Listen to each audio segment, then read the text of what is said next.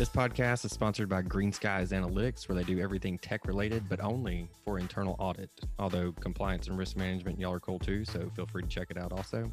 To find out more, please visit greenskiesanalytics.com, but it's more likely that you're just going to Google it. So to find out more, please Google Greenskies Analytics.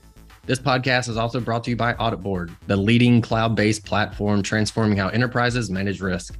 AuditBoard's integrated suite of easy to use audit, risk, and compliance solutions streamlines internal audit, SOX compliance, risk management, and security compliance. Automate processes and improve execution with AuditBoard's purpose built solution, which is designed to address the most pressing challenges of today's practitioners. Experience the latest in audit, risk, and compliance technology. Visit auditboard.com to schedule your product walkthrough to see AuditBoard's award winning platform in action today. Today we have David Vose on the show. He's the VP of Risk Management at Archer. So if you've ever shopped around for GRC software and Archer's probably on your list, that is the Archer we're referring to. And he has a very interesting background. Usually we just say, ah, he's a VP of Archer or VP of Risk Management at Archer. That's usually enough, but David's background is pretty nuts. So he got his uh, degree in physics and then he got a master's of science in oceanography tried to be an oceanographer, went down in the water, got sick, and decided hmm, probably not for him. And so he went on to become a professional photographer, moved to New Zealand, and while doing photography, got into risk management somehow. So he's doing photography at night, risk management during the day uh, in New Zealand, moved back to the UK, and decided to write a book on risk management. There was only uh, a handful, if that, at the time. So he wrote wrote a book, and it kind of caught on amongst the risk management folks.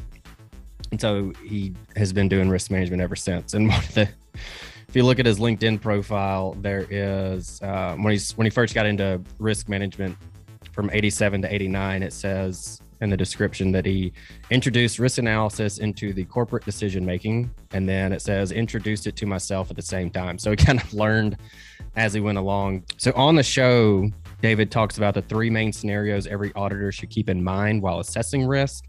Uh, also talks about the need for a statistics background in order to truly understand risk management and the negative impact risk maturity has had in audit. David is also speaking at RAW 2021, which, if you listen to the episode with Alex Sidorenko, it's the conference that he hosts. There's about 5,000 folks that attend. Um, there's speakers every day. It's five day conference. It starts this week, and they actually show you what they're doing. So there's not a ton of slides. It's hey, we're going to pull up the screen and show you how to actually do this stuff. So I think that's very interesting.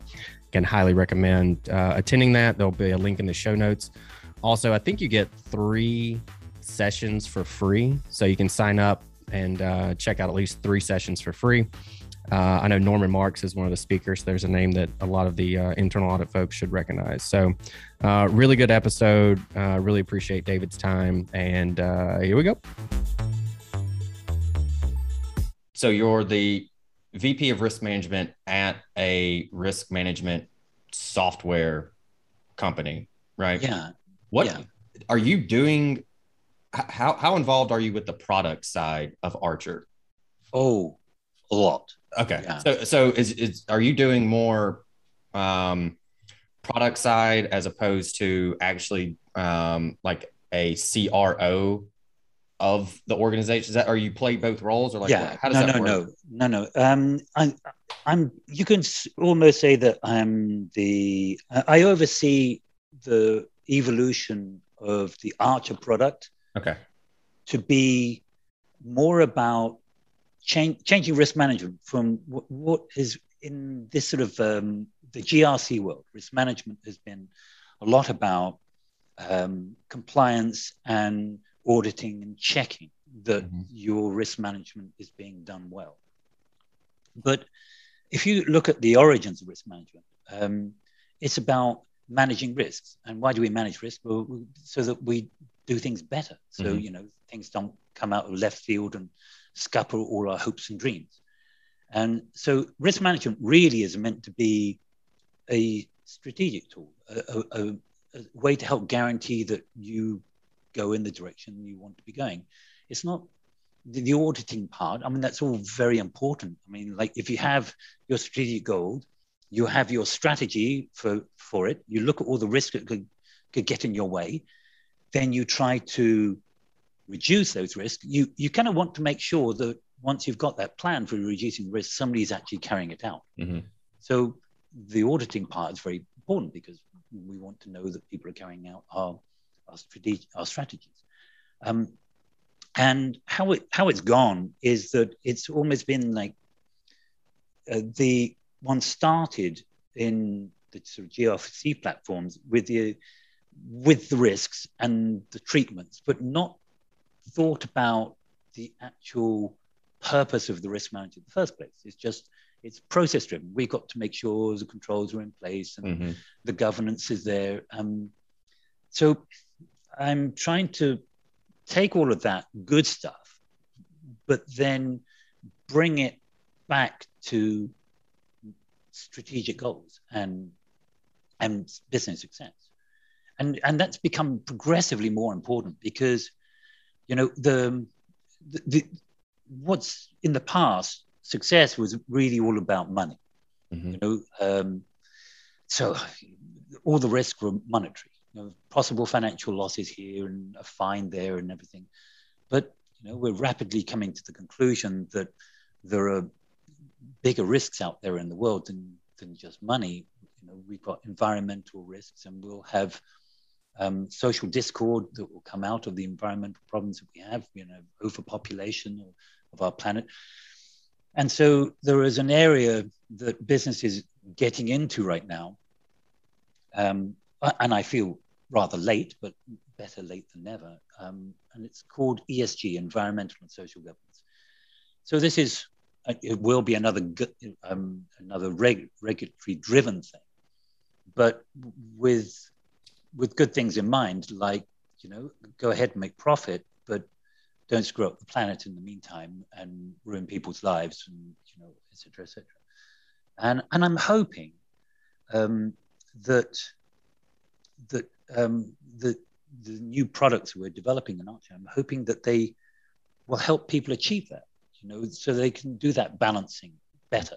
Mm-hmm. You know, we we don't want to screw up the environment. We don't want to disenfranchise populations and have diaspora all over the place. We want, and we still want to make some money. So uh, I'm hoping that the, the, system we've got and the, the mass I've developed behind it, again, back to the mass, it allows you to create those balances a, a lot more. Yeah, I think what's interesting, I know there's, um, I think it was US Steel. I can't recall who it was, but you know, it's always kind of in, law, in line with ESG um, and, and, EHS, or they kind of play together in a, in a uh, to a degree. And um, looking at health and safety, they had I can't remember when this was. It was in a book I read.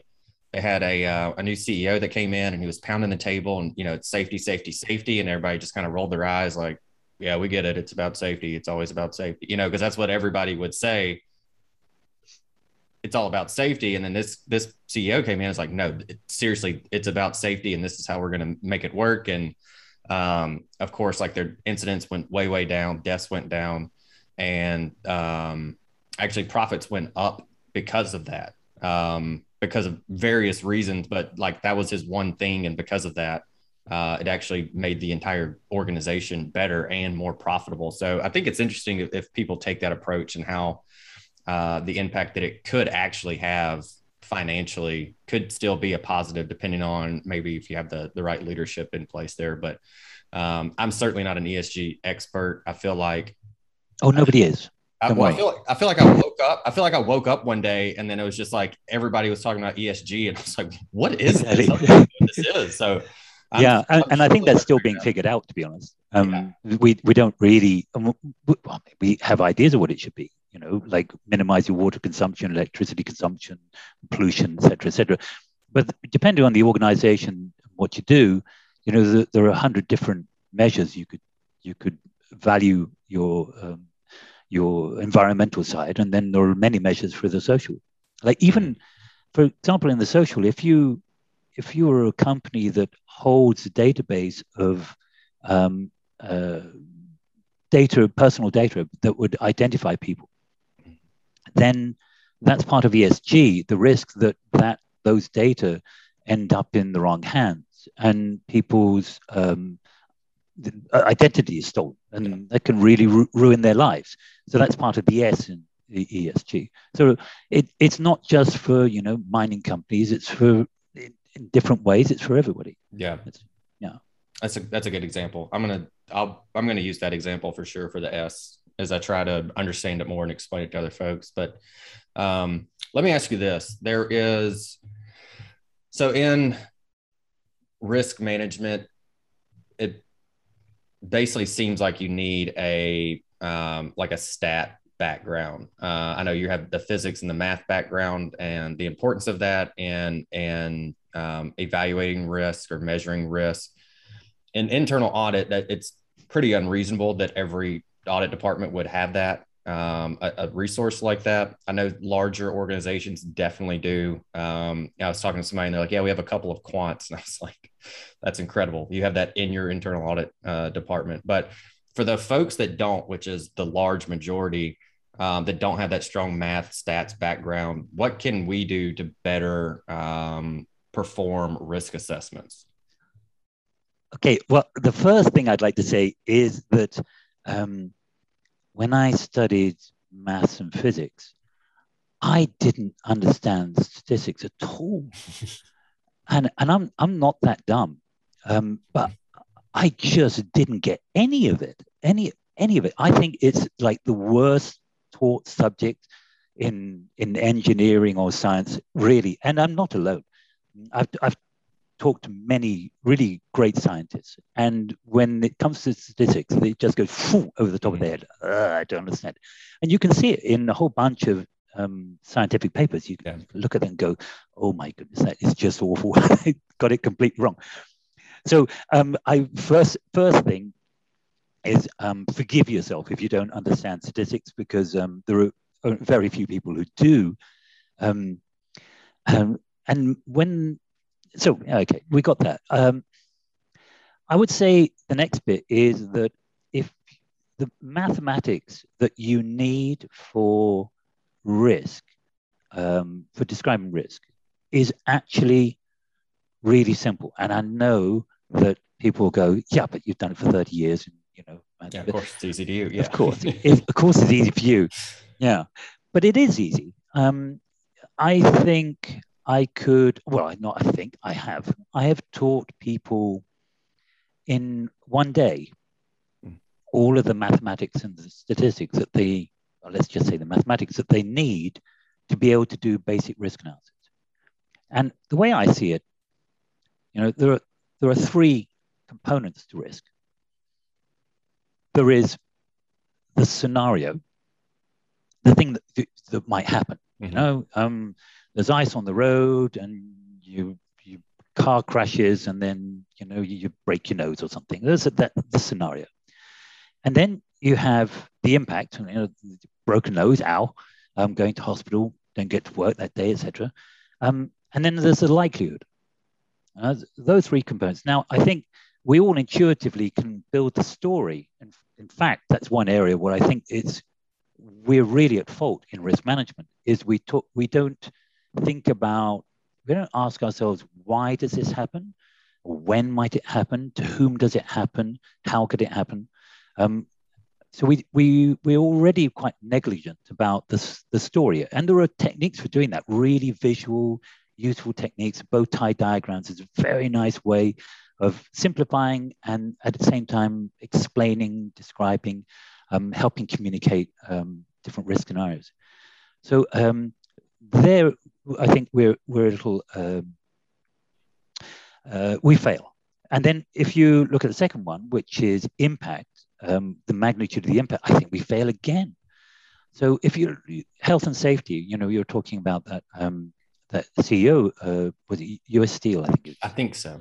Yeah, and so what is the if you have an accident, what is the impact? Um, well, the impact could usually could be anywhere from a person has a scratch to several people die. Mm-hmm. You know, there's a hell of a range there. And of course, it becomes more and more unlikely as you get to more extremes. You know, it's unlikely 100 people would die, very unlikely, and a bit more likely one person died, but really the most likely scenario is that somebody gets a scratch in general. So we we need to describe that with a distribution already. Um, uh, and so uh, we haven't talked about mass here at all, but I'm talking about trying to be realistic about stuff like that already. If um, an audit, auditor was to look at it and go, well, what are you saying as a scenario? Well, isn't that rather extreme? You know, you know you're, you're saying that you're estimating that 10 people are going to die. Isn't that like the absolute worst case scenario? Shouldn't we have a range in there? Mm-hmm. I think you immediately can do that. Um, so at first, math is easier than you imagine. Can um, learn it in a day. Uh, but on the likelihood side, so that, that third component, just take the day to go learn it. You know, it's it's not. I, I feel that if you're doing risk and you you're ignoring that third one, the third component, you kind of miss the boat here. Um, it's your job. If, you, if you're if you're an auditor specializing in risk, mm-hmm. it's your job to know at least something about the three the three components that make up risk. So um, just don't be afraid about it. I would say um, not hard. Uh, and and would, one more thing is you know it, I don't suppose that in auditing one audits um, everything in isolation. You probably need to talk to experts yeah. in each field. I mean, you don't go into a chemical plant and assume you can know everything about that chemical plant. You know, you talk to the people and get their opinion. Why not talk to somebody who does have some mass background? Just bring them in to say, "Can you check this?" That seems like a reasonable uh, scenario to me. Yeah. Yeah. Well, it, yeah, and in the, in the standards uh, that most follow, it says if you don't have basically, it says if you don't have the skill set bring in somebody that does. And a lot of people are hesitant just because oh, we don't want to work with a vendor. We don't want to bring somebody else in. We don't want to pay the budget, you know, all that kind of uh, everything that kind of goes with that. But it, it literally says if you like, and usually the use case is um, something IT related. Cybersecurity is obviously a big deal right now. So it's very unlikely that you're going to have a cyber expert in your uh, audit organization, uh, your audit department. Go bring in somebody to to help you build out the plan or execute on it or whatever. So, um, as a uh, consultant myself, I'm a big fan of that, and I, I do believe it. Um, you know, I look at, um, I work with folks in their uh, analytics within internal audit, and I'll see these teams that have maybe an analyst, a full time data analyst, which is still kind of rare, um, or a few of them, and there's no strategy, there's no, you know, there's no, they don't they just have them out there. And so um, I come in and, and, and help uh, try to build that out and, and execute it on some degree. So um, I'm a fan of that. Speaking of, as a consult, well, let me ask you this before I do that. Uh, what you said you could teach the math in a day. Are there obviously? Um, it would be fantastic if there was a way collectively the the risk world could um, get that from you I don't know how realistic it is if you have any aspirations of uh, putting together a course or anything, but if not, are there resources you could point us to to help get there? You know, um, most books or, um, on risk analysis, they tend to, mine included, by the way, they tend to um, have an awful lot more in there yeah. than you need. Like my last book was 720 pages. Oh, the last 150 had to be written in really small time. Otherwise, you couldn't fold the book properly. Yeah, the spine would break. Um, yeah. So I yeah, it's you know you you're asking a really good question because I I I would. You, there are a few books out there which are really simple, but I think even those they include too much. Mm. You know, you've got a very good point. I think I should just go and write something on LinkedIn, post it. This is what you need to know. I have kind of written some of that, but just do one succinct little um, two or three page PDF, download this, and you're good. That would be fantastic. Good. All right, you set me a task. Hey everyone, thank you for continuing to listen to the show. We want to say thank you again to our sponsors over at AuditBoard, the leading cloud based platform transforming how enterprises manage risk. AuditBoard's integrated suite of easy to use audit, risk, and compliance solutions streamlines internal audit, SOX compliance, risk management, and security compliance. Automate processes and improve execution with AuditBoard's purpose built solution, which is designed to address the most pressing challenges of today's practitioners. Experience the latest in audit, risk, and compliance technology. Visit auditboard.com to schedule your product walkthrough to see AuditBoard's award winning platform in action today. Uh, let me ask you this. It's a, a one of my kind of go to questions. It's become one of my favorites. What's a commonly held belief in risk management that you passionately disagree with? Oh. um, risk maturity. Hmm. I just hate this. Is that is that like a, a maturity model? Like everybody has a maturity model now for oh, everything. Everybody's got a maturity model. Um, so the, the, the there's a, a, um, a, friend of mine, well, a friend of mine, colleague of mine, um, called David Hillson. He in fact and he invented this risk maturity idea, and he's mortified that it's being completely bastardized um, into this sort of risk maturity journey. Mm-hmm. You know, and he never intended that that one would say, "Oh, are you sufficiently mature to be able to do this or that?" It's just right.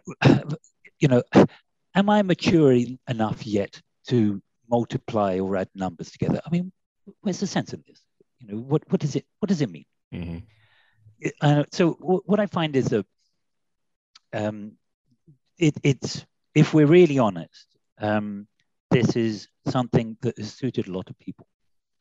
Um, so it's got long legs because, for example, the large management consultancy firms have been able to sell, sell you um, a risk maturity test and a risk maturity program and a process we'll go through. We need to establish this and this, and this and this. And at the very end, very end, then we'll get down to numbers.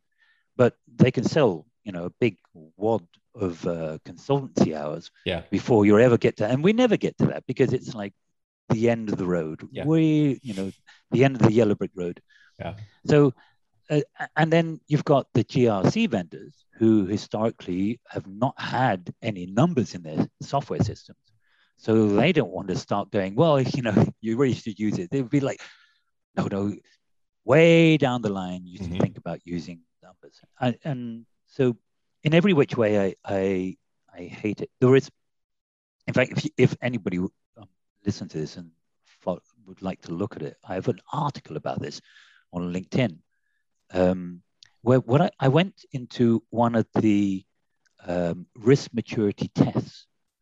Um, you could fill in a form online, and you would say, "Oh, you know, how good are you with this and this and that?" You know, zero to ten scale, and you know, people are always a little bit modest. So you don't give yourself 10 out of 10 for everything.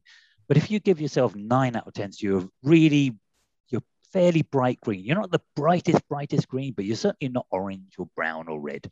So pretty green, green, green, green, green, green, all the way down. And then you get the result and it goes, oh, you're orange.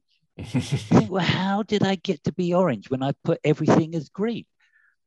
and it was it's just pure marketing campaign yeah. this particular thing to trust and say oh you're not very mature don't worry about the quantification yet um, just and it basically it was um, one of the software vendors built this thing yeah. to to position their software as a solution that would be best suited you um, so yeah an awful lot of nonsense behind it if you're not mature enough to add numbers together yet um, well i can only tell you that my six year old son um, he can do. Uh, yeah, I was just hearing him. Seven plus three, he can get that. Seven yeah. plus three is ten. So yeah, that you're probably mature enough. I was gonna say, and you saw my three year old earlier. Um, he knows enough to know that if it's Wednesday, he's going to school for three days, and he has two more days of school. Like he can do some simple math. He's mature enough to do that. So yeah, exactly. My son, um, a year and a half ago, was counting back from 15, 20, counting backwards because it was very much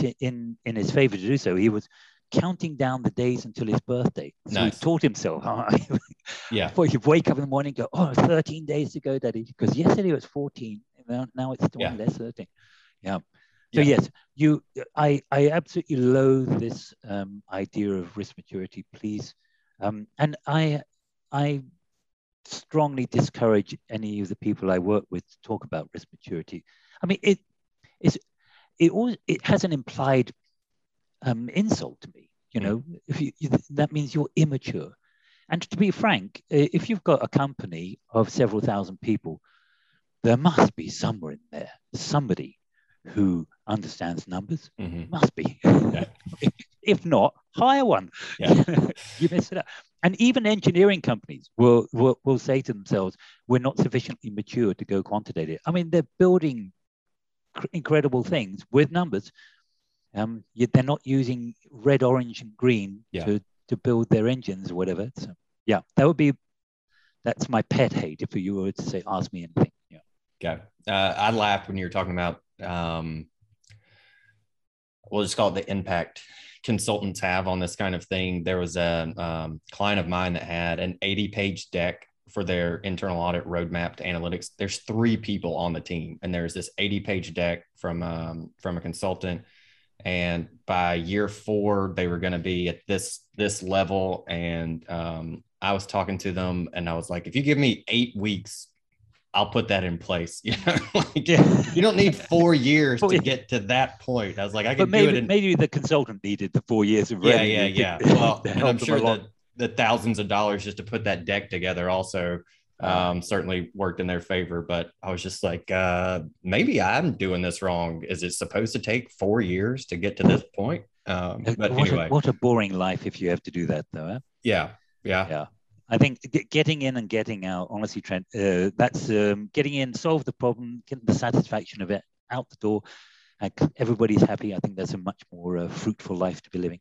Yeah, yeah. And with that, I mean, I could understand if somebody goes, yeah, but you don't make the money. Yeah, but if you have that person that you've done that for as a reference, then and they're probably going to bring you back anyway. So I agree. I like to uh, take that approach uh, as well. So speaking of, uh, as a consultant, what what gap are you filling in risk management?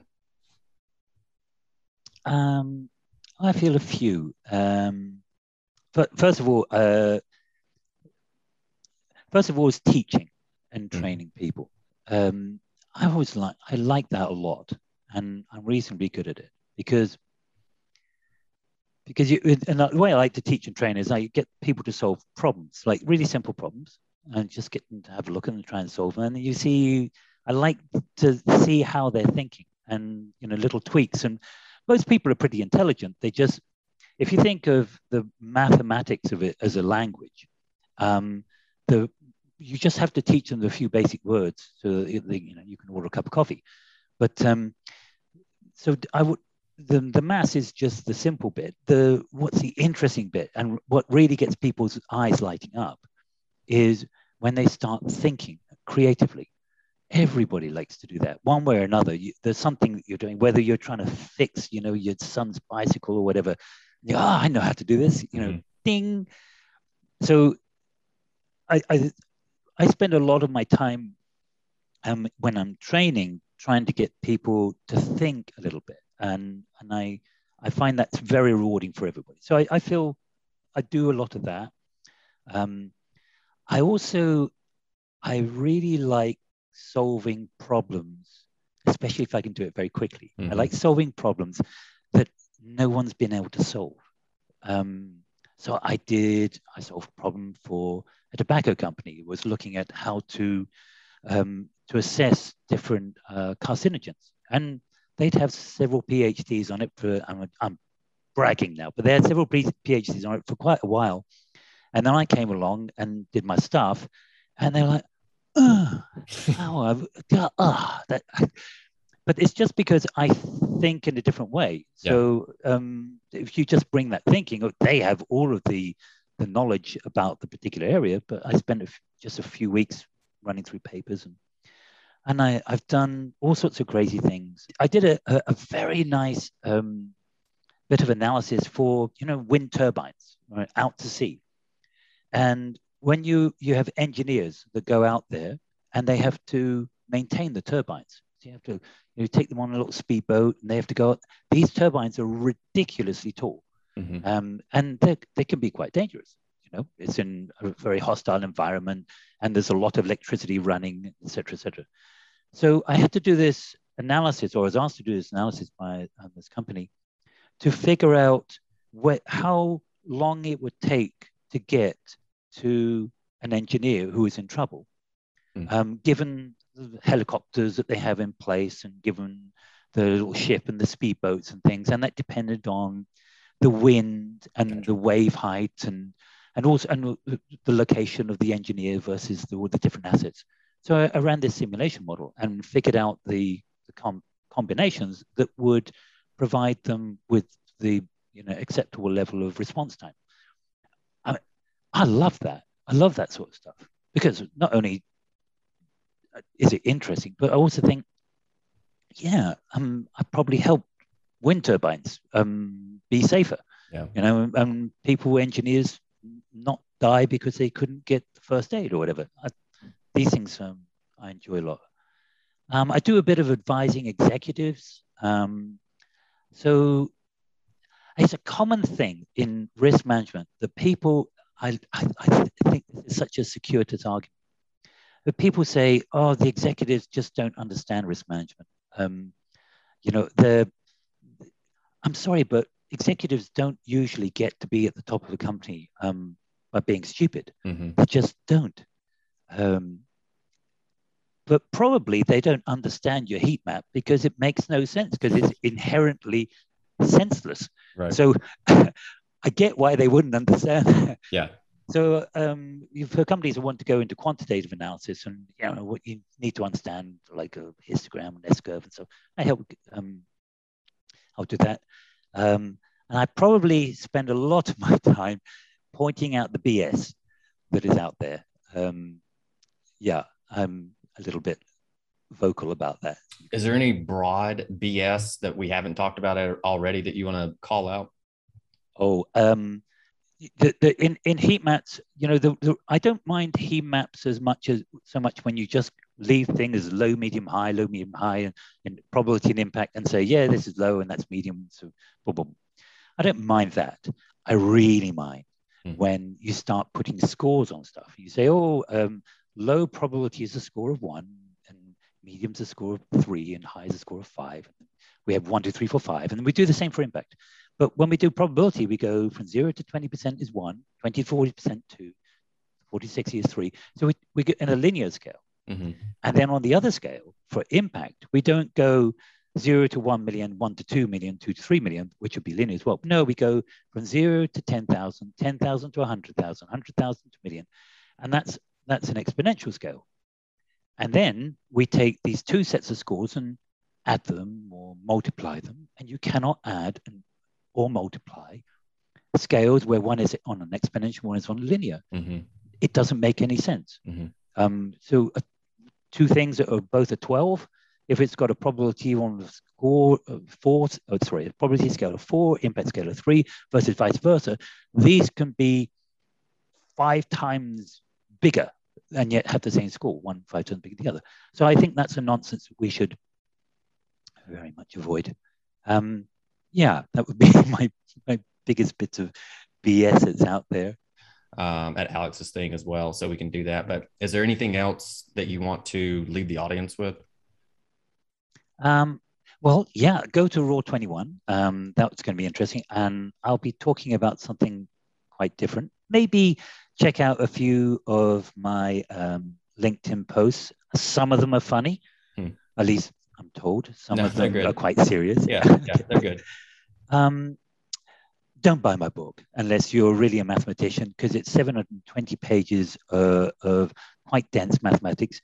Um, and don't characterize me by that book if you do buy it, uh, because although that's something I do, um, uh, you know, it's just it's a tool to, to an end. So if I was to leave you with one message, it would be: don't if you're thinking about risk quantification, um, should we do risk quantification? Don't think this. Don't think, should we do risk quantification? Think, should we change our risk management into something that is a decision making tool? And if you think that, so you think what the bottom line is, what do we want to get out of it? Then it will inevitably lead you back to saying we need to start using numbers properly. Um, and and if you do go down that road, then just go to maybe check out archerirm.com, um, where the Archer platform has got this new insight capability, which will help you get there. Um, and if you're a small company and you're not going to buy a great big GRC system, um, that's fine too. Just try using some basic spreadsheet calculations, um, use some numbers. You can, in fact, uh, on the Vose software website, you will find a number of different really simple examples of some, um, of some models that you could use for, for risk management, risk templates. Really simple. Um, you, you won't break your head. You will be able to understand it. So yeah, I encourage you to look at risk risk quantification, and it's a means to an end, but the end is very, very useful. And so Archer IRM, you're saying has um, kind of that list of models that we can go. No, so Vose software. Uh, so um, apologize if you don't know, but I, I, I wear two hats. I'm right. Software.com. Um, so you can go and look in example models that are on online there, um, and then we've got um, my other hat, VP of Risk Management at Archer. There you can see um, this uh, product we have, which we just released, which I'm very, very proud of, because it really is quite a quantum leap in, in GRC, integrated risk management, mm. whichever you want to call it, they're both applicable. It's a quantum leap taking what we had before in the risk management, all that good stuff, the auditing and everything, and the um, the listing of risk, etc., but turning it into a really valuable decision-making strategic uh, tool. Um, and I think I'm hoping very much that people will see the light there and see that how valuable, how important it is to manage your risk. Goodness me, you know, COVID 19 should have taught us something about managing risk. I'm sure it has. Yeah. Yeah. Okay. Yeah, I, re- I recall looking at the uh, your website also. So your your your other uh, hat is where we could find kind of that list of models that you were talking about. Yeah. Okay. Yeah. Perfect. From that list of models, a recommendation I would make, and you mentioned, you know, using uh, just spreadsheets. Um, whatever it is, if you Google the name of that model, like if you literally if you just Google Monte Carlo Excel, there's a video out there that shows you how to do that you know and, and depending on the situation maybe you might need something more robust but if nothing else it's a good way to just understand concepts and what's going on with with some of this risk these risk management math um, techniques if that's appropriate to call it i'll, I'll call it yeah. that yeah absolutely um, the, the, the, the great beauty of Monte Carlo simulation, which is basically where a computer is generating thousands, thousands, automatically thousands of different scenarios and showing you what the distribution of results might look like, is that it has taken away the need for people to understand much of the underlying maths. Mm-hmm. They just say, hey, this variable can be between A and B, most likely C, and this one similarly, and I want to add them together. You go add this plus this, that's the output goes yeah. to computer. This is what it looks like. And so voila, you didn't have to do any um, concatenation, mathematical concatenations or anything. It's very easy. Hey everyone, thank you very much for listening to this episode of the Audit Podcast. Whatever platform you're listening on right now, I'm sure there's a subscribe button somewhere, so please hit the subscribe button there. If you're listening through iTunes or Spotify, feel free to go give us that five star rating. It only took me about 16 seconds to give myself a five star review and it really helps to get future guests to come on the show. So we'd really appreciate that. Lastly, be sure to check out the show notes and follow us on all our social media channels on Instagram, on LinkedIn, and on TikTok. Also, if interested, please sign up for our weekly newsletter from the Audit Podcast. Thank you all. Have a great one.